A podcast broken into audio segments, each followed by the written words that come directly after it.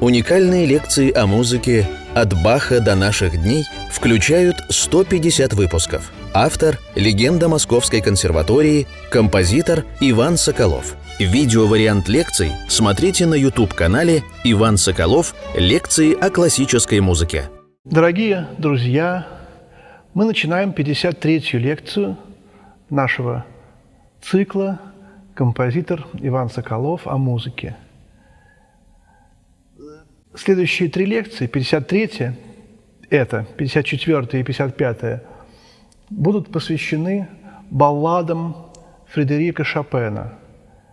У Шопена четыре баллады, и э, еще он э, написал в количестве четырех экземпляров скерца, четыре скерца. Вот эти два жанра, баллады и скерца – они каким-то образом соединяются. Не только потому, что их э, и тех, и других по четыре.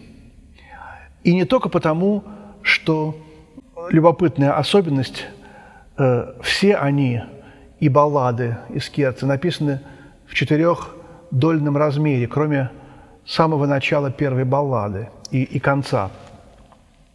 Вот такие параллели. Но еще есть одна связь между балладами и Скерца. Это Шопен развивает одну идею. И хотя невероятное многообразие форм, жанров, образов, жанров, конечно, я неправильно сказал, форм и образов и в балладах, и в Скерце, но мы все равно чувствуем, что он какую-то э, в голове имеет одну мысль.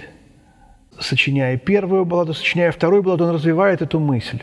И хотя совершенно все другое, но еще больше это и в Скерце идея. И вот эта идея развития одной мысли и как бы усовершенствование э, этой мысли в других сочинениях того же жанра, это проявляется потом у Скрябина очень ярко. Вот здесь связь Шопена со Скрябиным.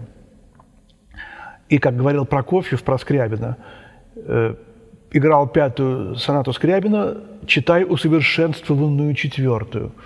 Конечно, это немножко юмористическое такое, гротескное изображение, но, в общем, скорее всего, чуть-чуть больше в скерце это работает идея, что э, второе скерце, третье скерце, они являются усовершенствованными предыдущими.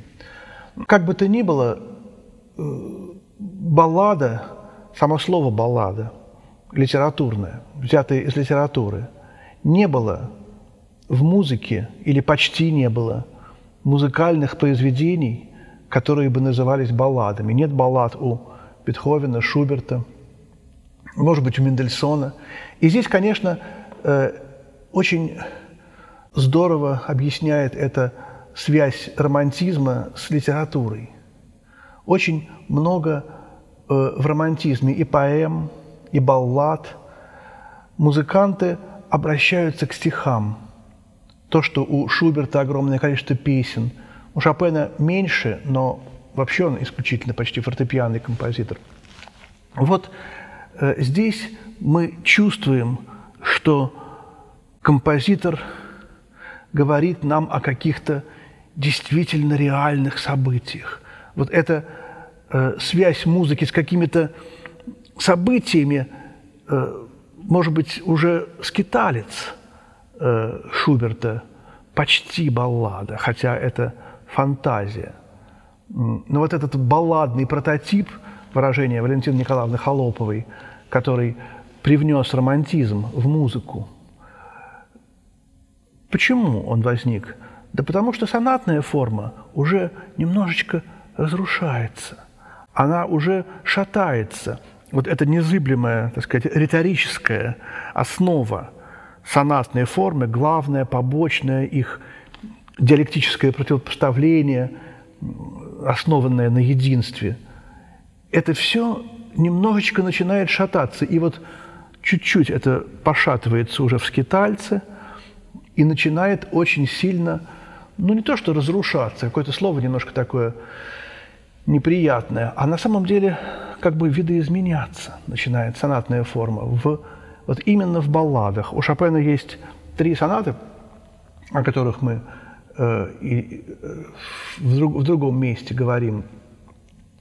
А здесь э, особенное, э, ну, видимо, э, самое, так сказать, зерно романтизма – это четыре баллады. Потому что именно здесь, в балладах, не в сонатах, э, Шопен э, открывает неведомое. Конечно, во второй сонате он тоже открывает неведомое, да и в третьей.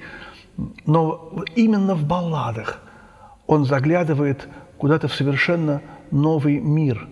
И не только говорит о том, что вот я гений, но и говорит о том, что именно музыка, музыка э, в то время, вот в 30-е, 40-е годы XIX века, музыка выш, выходит на другой этап постижения мира.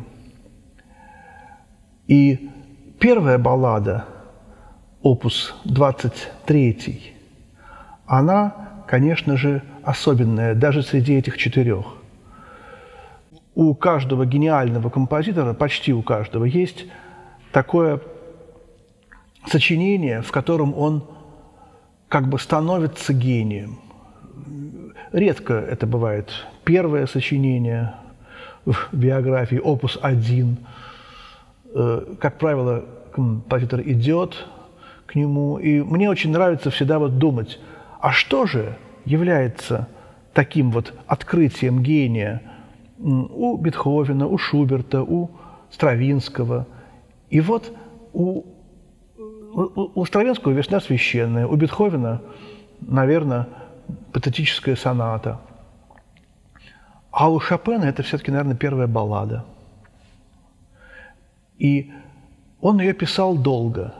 Все-таки фортепианные сочинения пишутся, ну, не так уж, чтобы слишком долго, особенно в то время. А первую балладу он писал несколько лет – Э, начал в 1831 году и очень долго ее отделывал. И, по-моему, издана она была в районе 1935 года, то есть через 3-4 года. Вообще Шопен очень много видоизменял свои произведения. Издания прижизненные сочинений Шопена довольно сильно могут отличаться друг от друга. Сначала он издавал их во Франции – Потом обычно э, английское издательство и немецкое брали э, уже позже эти же сочинения. И вот в этих э, английских и немецких изданиях там много других э, нот, других оттенков, нюансов, разночтений. Это говорит тоже о том, как он постоянно совершенствовался. Но эта баллада особенная случай. Здесь он, видимо, вот больше, чем обычно, еще больше, чем обычно, создавал в этом сочинении модель Вселенной. Вот то, о чем мы говорили, говоря о Бахе, здесь особенно ярко. Он начинает как бы с самого начала. Вот эта попытка. Все равно, вот художник говорил э, я, я, я слуга, я маленький слуга, я, я, ну, хотя Бах все равно создавал модель Вселенной, хотя он был маленьким слугой.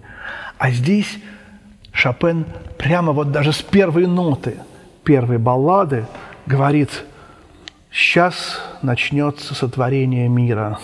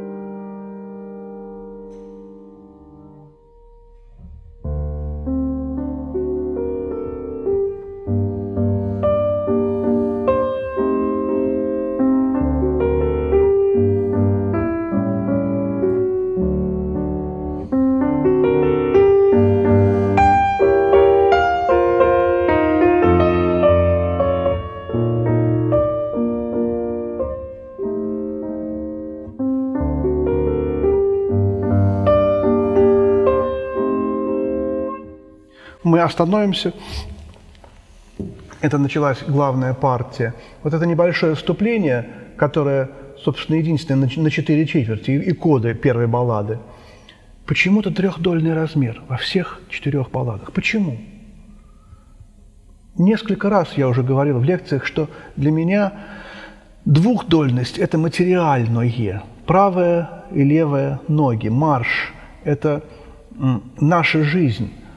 А третья доля, она уже добавляет что-то иное к нашему видимому миру. И это выход в иной мир. Большинство танцев все-таки трехдольные, хотя есть и двухдольные танцы. И здесь именно вот и в балладах, и в скерце. Почему скерцы трехдольные? Ну, там Бетховен, пятая симфония, первая трагическая трехдольная скерца. Вот. Мы сейчас пока все-таки не будем э, в, в планету скерца углубляться. Здесь огромное количество в балладах у нас интересного, таинственного. И вот, когда я думаю о том, почему же первые семь тактов, ну, в общем-то, восемь практически, написаны в четырех э, четвертях, а дальше идет шесть четвертей, то я нахожу ответ, что все-таки, наверное, за вступление октавная, мелодия в октаву. Все-таки это, наверное, мир до грехопадения, а э, потом уже начинается вот первые минуты бытия на нашей земле Адама, который... Э, и это очень, кстати, скрябинская идея. Я не знаю, конечно, Шопен не знал о том, что будет через несколько десятилетий на, на Земле композитор Скрябин, но у них невероятно общая идея. И вот здесь, ну, до это начало всего сущего, именно вот это до, как бы здесь и у нас и альт, и виолончель, и вообще как бы вот основа всего, это самая нижняя нота баховской клавиатуры. Кстати, с этой октавы начинается второй том хорошо темперированного клавира.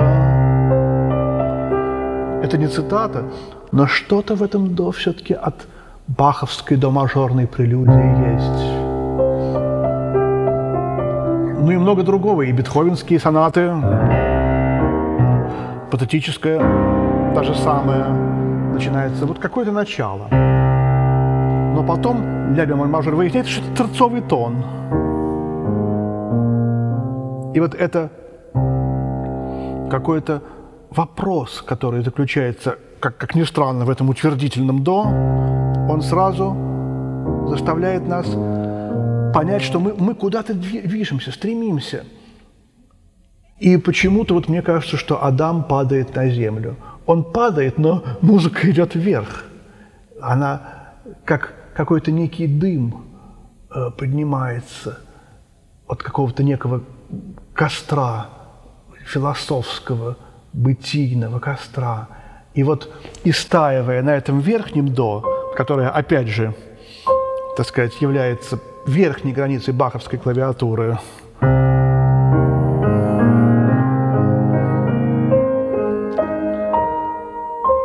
Вот мы пришли сюда. Вот, собственно, и вся вот, вот, вот и вся Вселенная.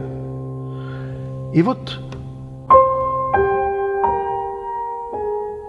вот это самая типичная романтическая интонация. Интонация э, креста, а с другой стороны, это интонация невинности, интонация целомудрия и заворачивающейся раковины. Кварта, дальше терция и секунда.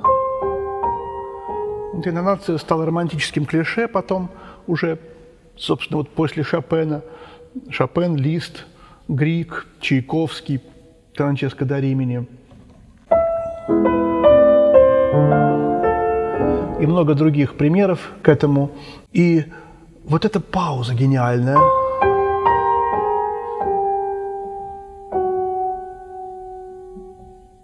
Если бы как бы с точки зрения Баха разберем, то мы здесь увидим эту уменьшенную терцию ля бемоль, соль, фа диез.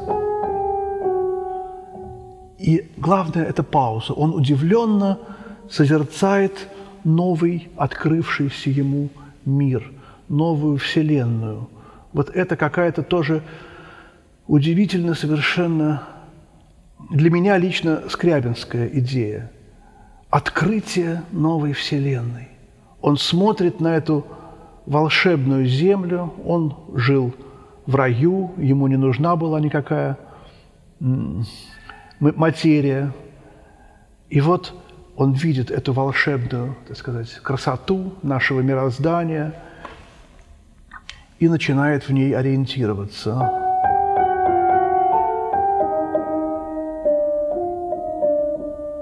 Вся эта, так сказать, одноголосность этой музыки – это тоже какой-то намек на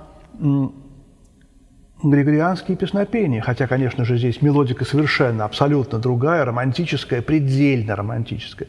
Но все равно вот эта строгость октавного унисона, она гениальна и очень многозначительна здесь. Вторая пауза. Вот. Это интонация тоже обращение, патетическая соната. Вторая пауза, и мы слышим излюбленную Шопеном интонацию, соединяющую кварту трихорд, которая является, ну, в данном случае, отдаленным вариантом вот этого мотива «Соли Део Глория». Там тоже кварта, секунда, здесь кварта и терция. Но все равно вот эти три звука S, D и G, они присутствуют в левой руке. Вот. Некоторые редакции даже давали такой кадансовый аккорд, что является вопиющим, так сказать, непониманием гениальности Шопена. Вся гениальность в этом ми бемоле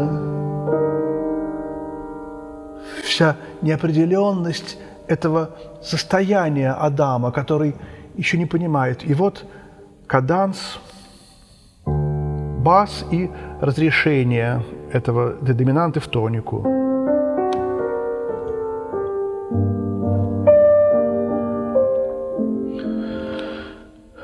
В чем гениальность этой темы? Конечно, я, я наталкиваюсь на невозможность объяснять гениальность. Но, во-первых, вот это пять пальцев, пять звуков, пять, человеческое число пять, пять чувств. Вот она. Это почти формула Шопена, который создавал свою фортепианную школу, и он не хотел учить детей играть э, вначале до мажорные, белые, га, белоклавишные гаммы. Вот, потому что э, пальцы средние длиннее, чем крайние, и средние пальцы удобнее ложатся на черные клавиши. Поэтому для первого урока Шопен э, предлагал э, другие пять нот. Вот. Потому что здесь средние пальцы, второй, третий, четвертый, лежат на черных клавишах, а крайние на белых – и поэтому удобнее себя чувствуют физи физиологически, физически пальцы. Может быть, фа первым пальцем. Или так. Здесь не суть важно. Или ми мажор. И поэтому первые гаммы, которые должен был э, играть ученик, они уже были э, с большим количеством диезов и бемолей. Вот.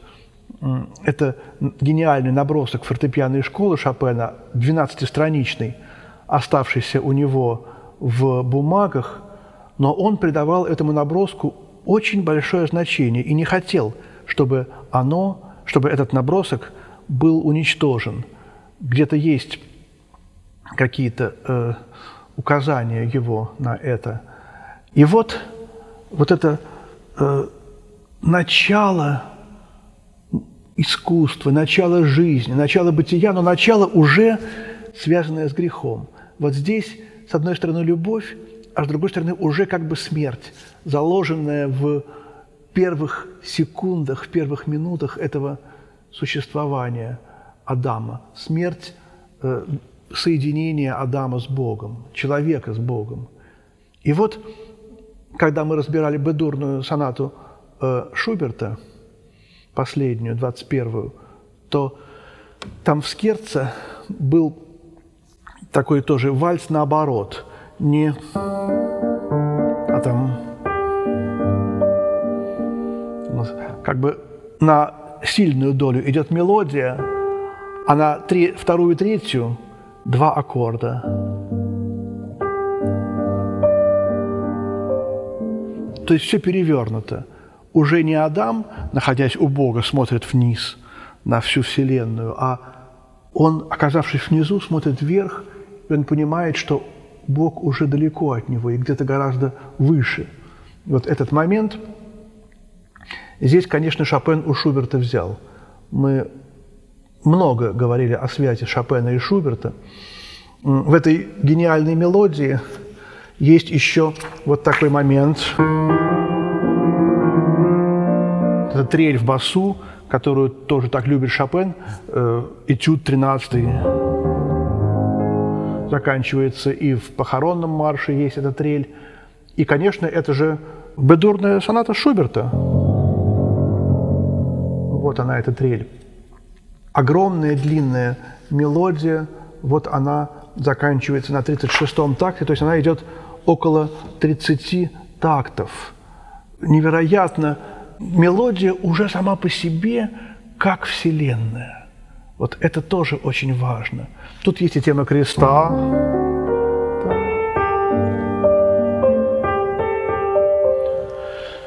Но вот это вот какая-то такая немножко сумрачная э, повествовательность, балладность, наверное, самая балладная баллада. Она, она, конечно, такой стала из-за своей гениальности.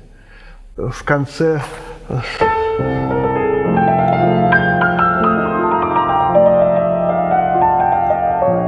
вот этот гениальный совершенно такой типичный шопеновский фиоритурный оборот, э, который тоже показывает нам, что вся Вселенная изображается не только в каком-то показе реалистическом вот нашего мира, сумрачного, в котором идет Адам, но Вселенная может изображаться в, в блестке какого-нибудь э, солнечного луча, который попал в росинку.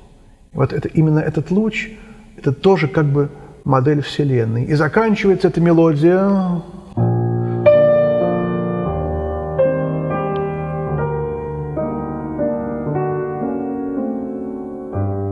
на том же, с чего она и началась.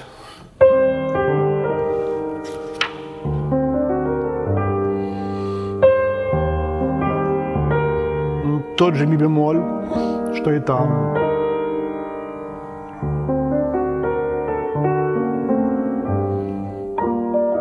Вот связующие партии, гениальные эти знаменитые вздохи. Тоже очень баховская, баховская фигура риторическая, баховский мотив ламента. И заканчивается это связующее вот на таком переходе к фа, как будто бы сейчас начнется побочная партия, которая должна, по идее, по логике сонатной формы, быть э, в параллельном мажоре. Не в соль миноре, а в си бемоль мажоре. И как будто бы сначала туда все идет.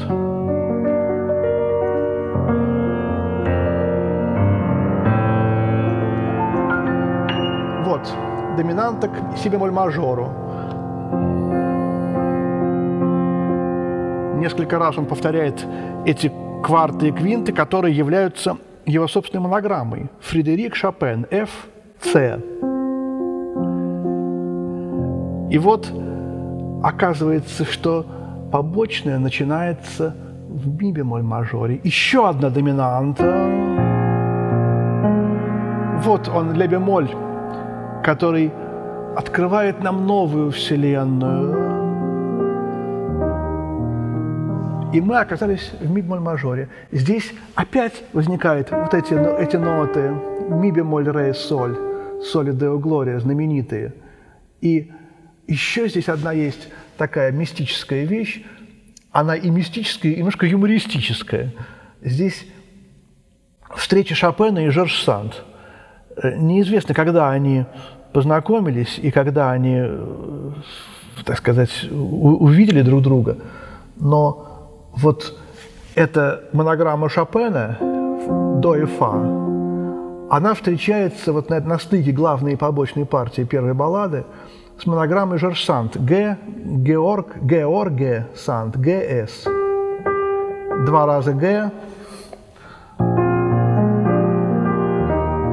и С. И мы ведь тоже как бы все учили, во всех учебниках написано, что главная партия – это мужское, активное начало, побочная партия – это женское начало, производное от мужского. Здесь опять же вот эта как сказать, история библейская, ветхозаветная Адама и Евы. Все, так сказать, как бы как положено. И вот не знаю, конечно, это, это может быть и мои фантазии, но какие-то фантазии очень реальные. Вот главная партия – это автопортрет Шопена, а побочная партия, конечно, не тянет на автопортрет Жорж прямо скажем, но все-таки это божественная красота. Это, вот как Генрих Густавович Негаус говорил, Венера из пены волн возникает. Это Боттичелли, это вдруг Адам понимает – что мир прекрасен, что вот этот вот земной мир, куда он попал, так сказать, вроде бы из-за греха, что он невероятно прекрасен. И вот именно эта побочная партия, она и есть именно вот этот тот, самый вот весь этот вот как бы наш несчастный и мир, в котором мы обречены, так сказать, жить. Вот какая-то такая здесь вселенская, какая-то содержательная подоплека в этой первой балладе – Тут и октава, какие-то скачки.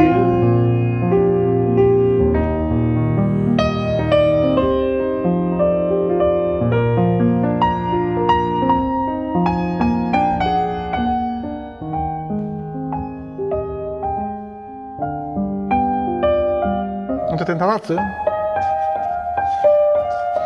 Вот мы ее уже слышали самом, в третьем такте, в вступлении. Здесь все невероятно связано и сцеплено друг с другом тематически. Это одно из самых гениальных конструктивных сочинений, хотя Шопен и конструктивизм вроде бы, так сказать, не вяжется, но Шопен здесь выступает невероятным конструктивистом. Как, кстати, и Моцарт, э, и все. Бетховен он больше вяжет с этим словом. Но здесь именно Шопен конструктивист. Нигаус говорил, учите левую руку, пойте ее.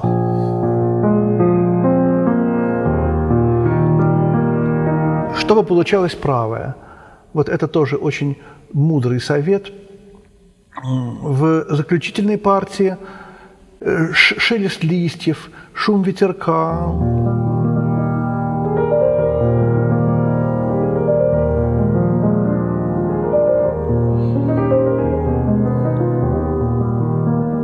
ту все равно в этом какие-то три вот этих звука, которые а,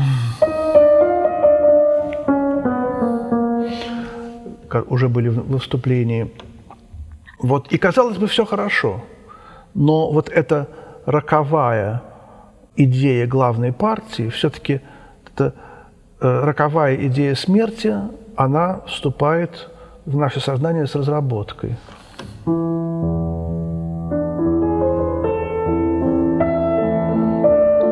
И вот тут получается как раз именно разрушение сонатной формы. Разработка должна начинаться в соль миноре, в тональности главной партии. Здесь ля минор. Вдруг мы куда-то съехали совсем. Ну вот же был ми бемоль мажор, побочная партия. А здесь минорная тритонанта – самая далекая тональность. И вот, вот тут Шопен начинает свои поиски, блуждания. Причем это, конечно же, все было абсолютно не, не головой написано, а его гениальным каким-то сознанием. И после вот этого ля минорного вступления, начала разработки, вдруг возникает побочное.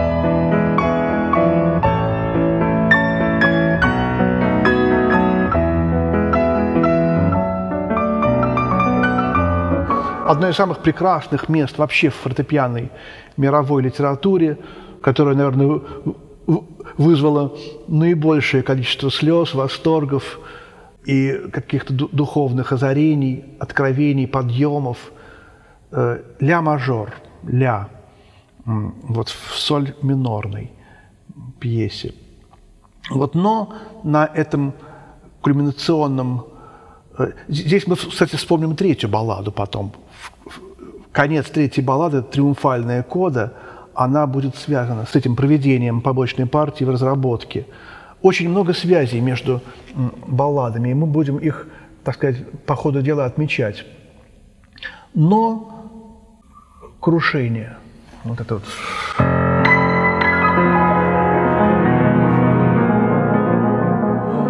И какое-то мы, мы оказываемся впервые, наверное, вообще в, в первой балладе, вообще в балладах образ воды возникает. Водоворот. Вот эта воронка. И знаменитая эта гамма, в которой Шопен использует гамму тон-полутон.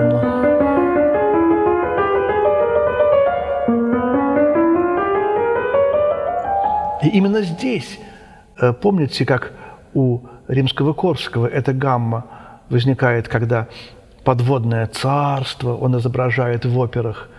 И действительно здесь сразу возникает как-то вот какой-то такой же романтизм образца Мендельсона, какие-то русалки, э, сон в летнюю ночь, ну, вряд ли. Но все равно Шопен знал Мендельсона. И вот, вот этот эпизод очень странный, который как будто бы ни с чем не связан. Вот этот вот, э, опять ми мажорный.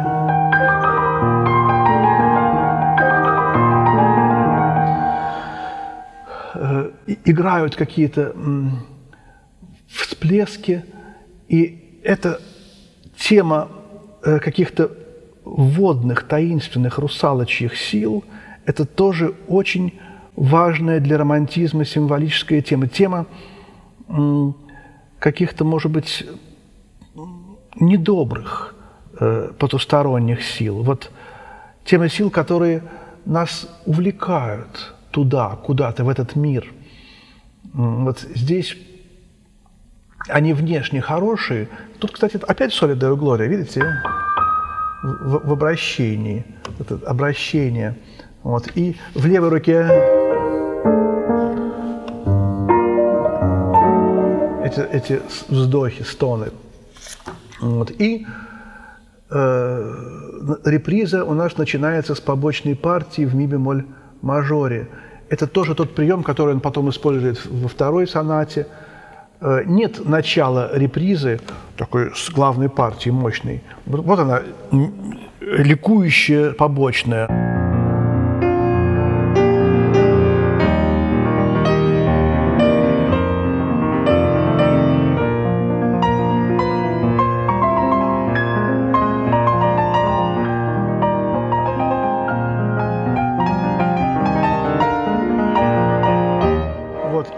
Здесь конечно, это кульминация, это точка золотого сечения, это венец. Не тот ля мажор, э, а именно этот ми бемоль мажор. Удивительная, так сказать, мощная кульминация, но э, выясняется, что и это тоже не конец. И здесь тоже еще не все сказано. Вот это сладостная такая нирвана, которая была в заключительной партии она здесь ликующая.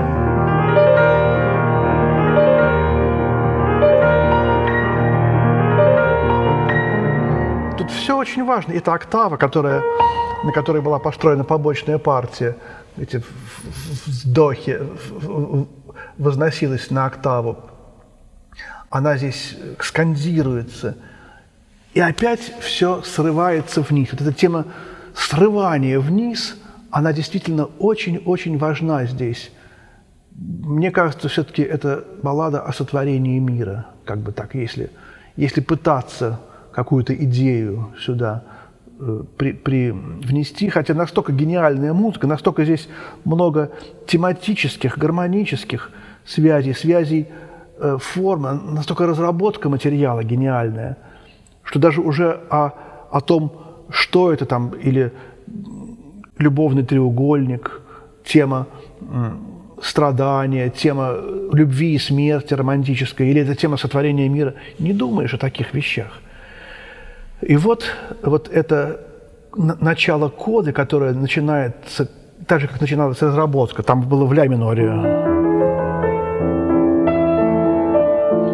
Но то, что это был далекий ля минор, это немножко как-то нас еще в какую-то надежду вселяло, что мы еще куда-то придем. Это не, не настоящая как бы вот трагедия.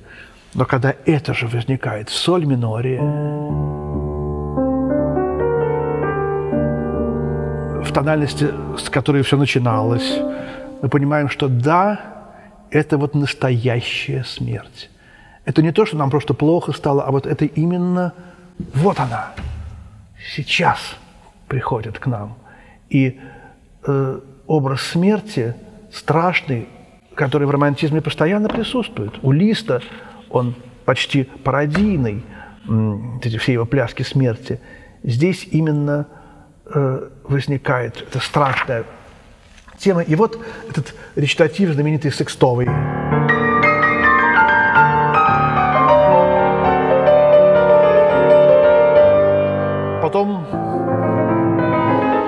Все это будет во второй балладе развиваться, эта идея. И вот начинается знаменитая кода баллада. Мы опять возвращаемся в э, четыре четверти, в четырех, в двухдольный размер. Э, но это, конечно, не возвращение туда, к Богу. Это, наоборот, погружение в бездны бытия.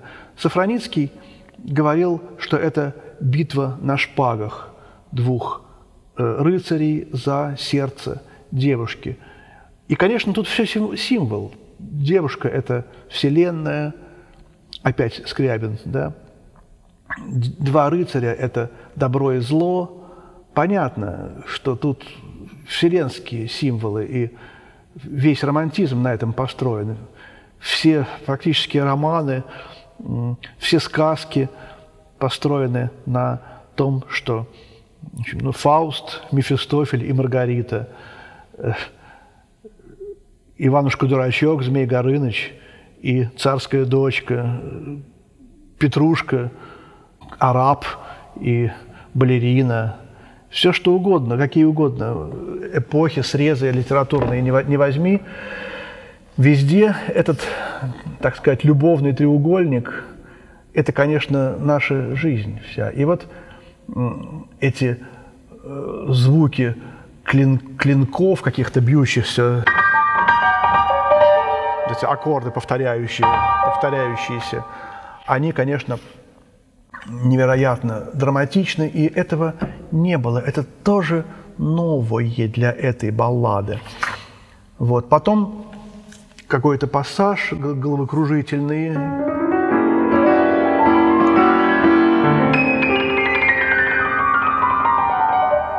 все не низвергается в бездну. Опять.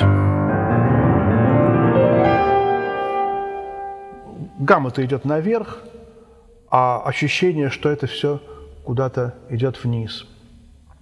И в этой гамме, конечно, э, мы вспоминаем про вступление. Только там было воспоминание об этом низвержении Адам. А здесь э, уже само это низвержение. И вот похоронный марш вспоминается. Вот эти аккорды, которые он уже написал э, в то время этот марш, хотя второй сонаты еще не было. Марш уже был написан. Ну и вот эти вот фразы. Мы опять слышим, как в начале, этот унисон – опять возвращаемся туда. дальше опять то же самое в дециму.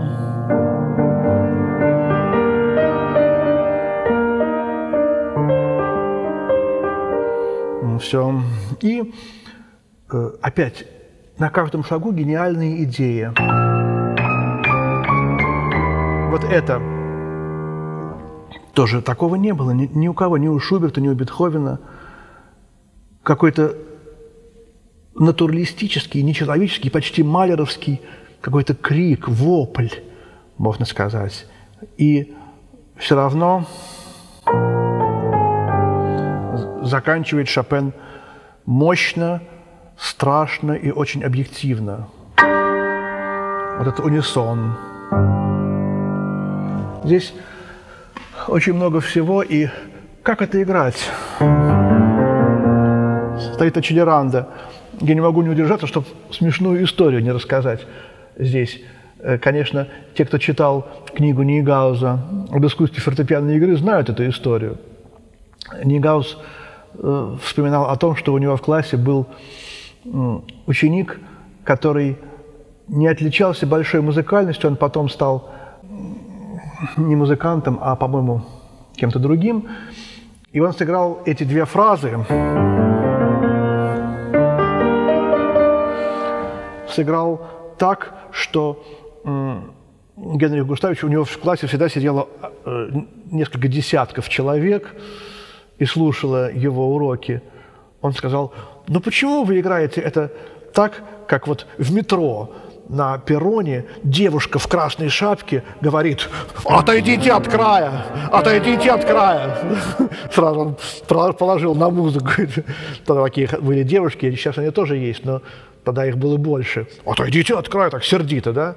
А здесь именно... Ну, Ачельранда провоцирует на это. Но здесь величественно, здесь именно мы вспоминаем, что это вот начало. Если мы не поймем связи этого речитатива с первыми тактами этой баллады, то вот как раз это может получиться такая немножко уже слишком натуралистичная какая-то такая современная интонация здесь. Интонация, с которой исполнена эта баллада. Интонация вечности, интонация близости к Баху. Вот здесь много ключей к правильной трактовке Шопена. Я считаю, что лучше всего сыграл баллады Станислав Нигаус, сын Генриха Густавовича, гениальный, по-моему, пианист. Э, есть запись живая из Большого зала консерватории. Но мы, наверное, сейчас закончим нашу 53-ю лекцию о первой балладе и вторую балладу продолжим в следующей 54-й лекции. Спасибо Друзья, до свидания, всего доброго.